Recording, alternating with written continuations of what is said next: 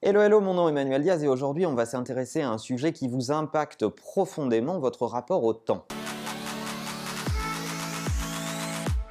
Évidemment, je ne parle pas de la météo, je parle de votre rapport au management de votre temps.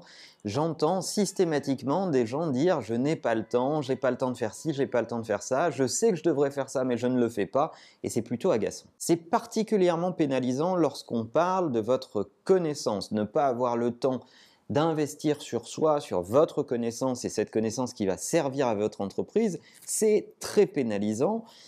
Si vous arrivez à ce constat d'échec, mon point de vue, c'est qu'en réalité, vous n'avez pas un problème de temps, vous avez un problème de choix. Dans la majorité des cas, vous ne souffrez pas d'un problème de management du temps, mais vous souffrez d'un problème de management des priorités. Vous n'avez pas choisi ce qui est prioritaire pour vous.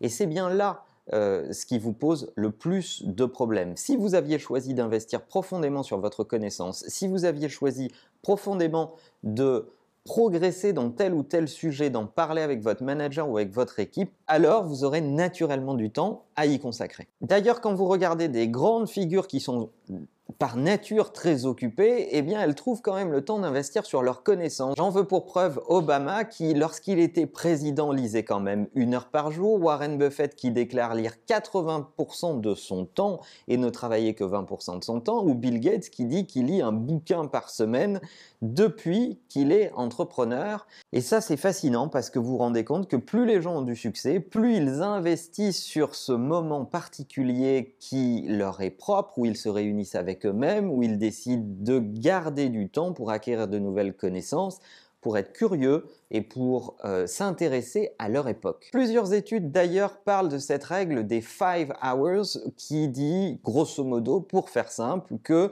sur une semaine de 5 jours de travail, il est important de prendre une heure pendant sa journée de travail pour lire. Alors évidemment, aux États-Unis, on n'a pas le même rapport du temps passé au travail, les 35 heures n'existent pas, etc., etc.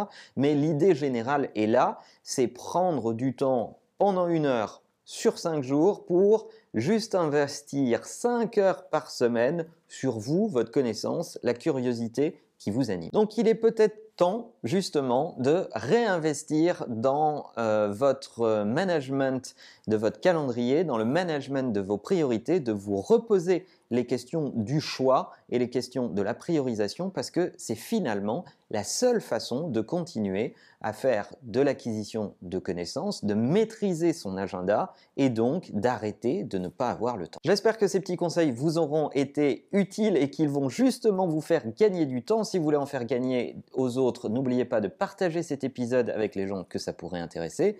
Et en attendant, la meilleure façon de marcher, vous le savez, c'est de vous abonner. À bientôt.